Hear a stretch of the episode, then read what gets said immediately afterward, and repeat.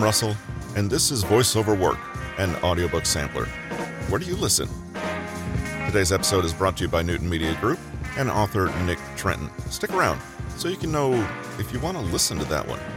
Today is May 31st, 2023. This episode comes from Nick Trenton's book, Therapize and Heal Yourself. It's a powerful book full of clinical techniques, examples, and action plans to finally put a magnifying glass onto your own psyche. This book uses four powerful fictional characters to make sure that the techniques given in the book will resonate with you. And for today's episode, we're focusing on the rewind technique for dealing with massive emotions. Thanks for joining us today.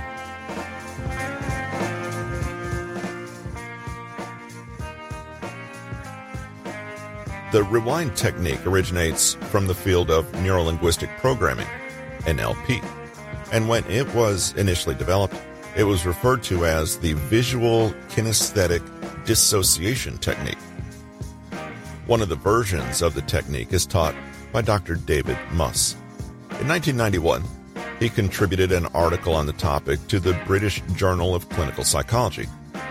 In this particular study, he used the rewind technique to treat 19 law enforcement officers who were suffering from PTSD. Two years were spent monitoring the officers' every move. Astonishingly, all of the officers showed improvements in their trauma responses. And most importantly, none of them had a relapse after completing the program. Let's have a look at how we can apply the practice in our own lives.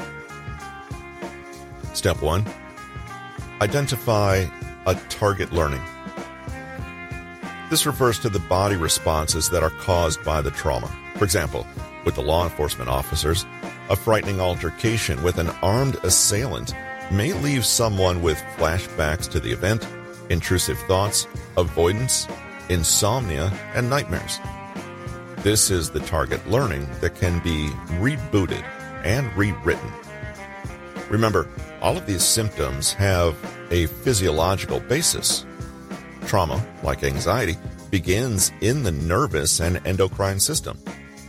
The goal is then to make sure that these kinds of triggers no longer cause these kinds of physiological reactions. Instead, the technique helps you come up with more appropriate responses that fit the level of threat in the here and now. Step 2 set up a mismatch experience. Your nervous system responses happen whenever something reminds the brain of the traumatic event. In our example, having someone walk or move behind the law enforcement officer may instantly remind them of that terrifying situation. But as with systematic desensitization, we can create our own situations here in the present and condition a different set of responses. Setting up a mismatch experience will make you feel safe. This is done by reliving the trauma, but in a way that doesn't overwhelm you, and then taking yourself back to a safe place. In our example, the target learning, in other words, the conditioned response, or the mental association, is that people moving behind you equals danger. Cannot change the past of what happened then. But what you can do is replay and rehearse a different outcome to the same experience. Creating a mismatch experience is where we create a moment where someone being behind us equals calm and neutral. Every time you rehearse this rewound experience, you're essentially training your neurochemistry, your endocrine system, and your mental associations to play out a scene differently. Step 3 Repeat the mismatch. The mismatch process is as follows 1. Visualize the safe place before the incident. 2. Watch yourself watching the TV screening the traumatic event. 3. Embody the movie and rewind quickly to the safe spot. let's take a closer look. Fully relaxing, you take your time imagining a calm and safe place in your mind's eye. As you do this, you're creating real physiological feelings of calm in your central nervous system. Now, from within your safe space, you then expose yourself to the trauma, but with some psychological distance. As an observer rather than a participant, you watch the event unfold on TV. In your safe space, literally picture a TV screen playing the trauma and you're holding the remote control. If this still feels a little difficult, you could even watch yourself watching yourself on TV. Imagine that the film on TV begins before anything bad happens. Let's say, in our example, that the police officers are entering a house without any fear or concern. Then, the bad event is played through step by step. Then, when it's finished, the person imagines pausing the film and floating into the screen where they are now experiencing it in first person point of view.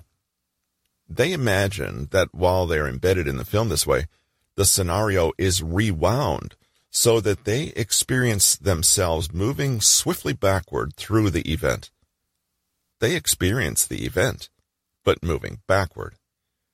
They end up at the beginning of the scene where it was safe and before anything bad happened.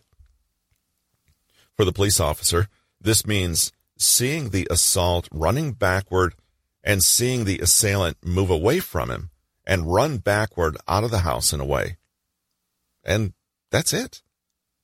Repeat this process, each time landing up in the place of safety, i.e., the moment before the bad thing happened. Remember to play through the story forward while at a comfortable, safe distance, i.e., watching the TV from afar, and play through it backward while you are embedded in the story, watching it through your own eyes. Eventually, the association of the trigger and trauma response begins to fade. You'll no longer experience the same emotional reaction when faced with a trigger. Seems like magic, but it isn't. Instead, it simply confirms what scientists now know about how the brain responds to trauma and how that response can be overwritten. Every time you rehearse this situation but reverse it, you're teaching your brain that it has a pleasant outcome, that it results in safety, and that it always ends in a neutral way. And your brain rewrites itself accordingly. If the process is still successful, you will still remember the trauma and be able to look at it and talk about it, but you'll no longer have the embodied physiological trauma response that you used to, the one that is so characteristic of PTSD. The rewind technique works because it addresses every human being's need for emotional checks and balances. When our need for safety is not met, mental health problems, and especially PTSD, can develop. By reviewing and replaying traumatic events, you expose yourself to trauma but in a physically dissociative, i.e., diffused way. And so you eventually fade that emotional component. The great thing about this method is that you can practice the technique without ever having to reveal names or details of the trauma or having to recount the narrative to a therapist. You can try the technique on any event, long or short term, or practice it with many separate events and triggers, as is usually necessary with CPTSD, complex PTSD. The technique can help you stop involuntarily returning to traumatic memories and cut down on intrusive thoughts and flashbacks. It's as though your mind is given the opportunity to put to bed unfinished traumatic experiences and the trauma response is rewritten and erased. Take a look at the story of Katherine Vilnrotter from the website of the Human Givens Institute, which is a group of professional organizations and psychologists who believe that rewind therapy is a way to reboot some of the ingrained genetic givens we all start with in life. Says Katherine. We established that my calm, relaxing, safe place would be a warm beach filled with sunshine and soft rolling waves. As Sue slowly counted to 20 with my exhales, I felt myself slip into a deeply relaxed state where I was fully conscious of everything happening around me. Sue's soothing voice then led me to a television set on the beach with a DVD player holding a DVD of my trauma experience. As soon as she mentioned the contents of the DVD, I was immediately transported back to it. I was there, and I instantly started crying and feeling the same life-threatening distress of the trauma. I'd never accessed it so quickly before. She brought me back to my relaxing beach to recover from the shock of feeling my naked emotions hit me so quickly. A few breaths later, I was ready to try again. Sue took me through the rewind process. I saw myself watching the TV with the trauma playing forward and backward several times, but not actually seeing the screen. I then watched it play forward on the screen, and I went backward through it. As the memory was playing faster and faster, all I saw was a blur with particular moments as snapshots within it. I felt the distress on my face lessen and my breath normalize. After seeing it fly by countless times, forward and backward, from various angles and points of view, I began to disconnect from it. My emotions were neutral, and I saw the trauma as a matter of fact and nothing else. After I had the pleasure of destroying the DVD in any way I wanted, Sue took me through scenarios that had triggered me in the past, describing my calm and confident reactions to them in the future. Sue then took the opportunity to remind me of positive aspects of my personality and my life accomplishments and reinforce the idea that I have the ability to realize my dreams. In short, it felt like she helped me remove the negative feelings and replace them with positive, life affirming feelings. After she brought me back to the room, I felt relaxed, happy, and emotionally exhausted. Again, it's important to seek out professional help if you're experiencing debilitating symptoms of PTSD or trauma. Though the above process is not difficult by any means, you may benefit far more from receiving tailored advice and support from a therapist who can adjust the technique to suit your unique situation. With that said, you don't need to have a full-blown case of PTSD to benefit from the technique's power to essentially rewind situations. We now know how influential certain life events can be on the core beliefs we develop our self-concept, and the stories we tell ourselves. Clara, Thea, Nick, and Jamie all experience their own individual patchwork of thoughts, feelings, expectations, biases, blind spots, shadows, secrets, habits, assumptions, hopes, dreams, fears, and difficulties. Most of these came directly from their early childhood experiences or by living through difficult events and relationships but what if these challenging situations were dealt with as and when they occurred, before they had a chance to embed themselves in the psyche as maladaptive thought patterns?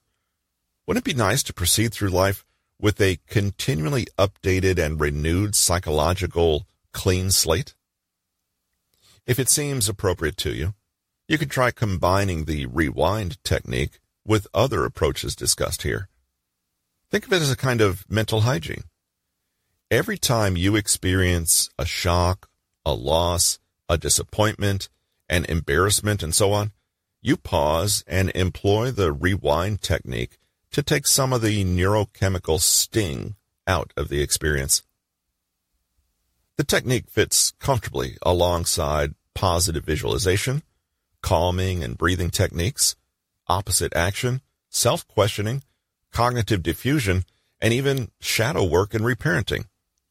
There's no reason you can't put memories from your earliest childhood on the TV or watch from the security of your safe place possible future events that you might want to cope forward with.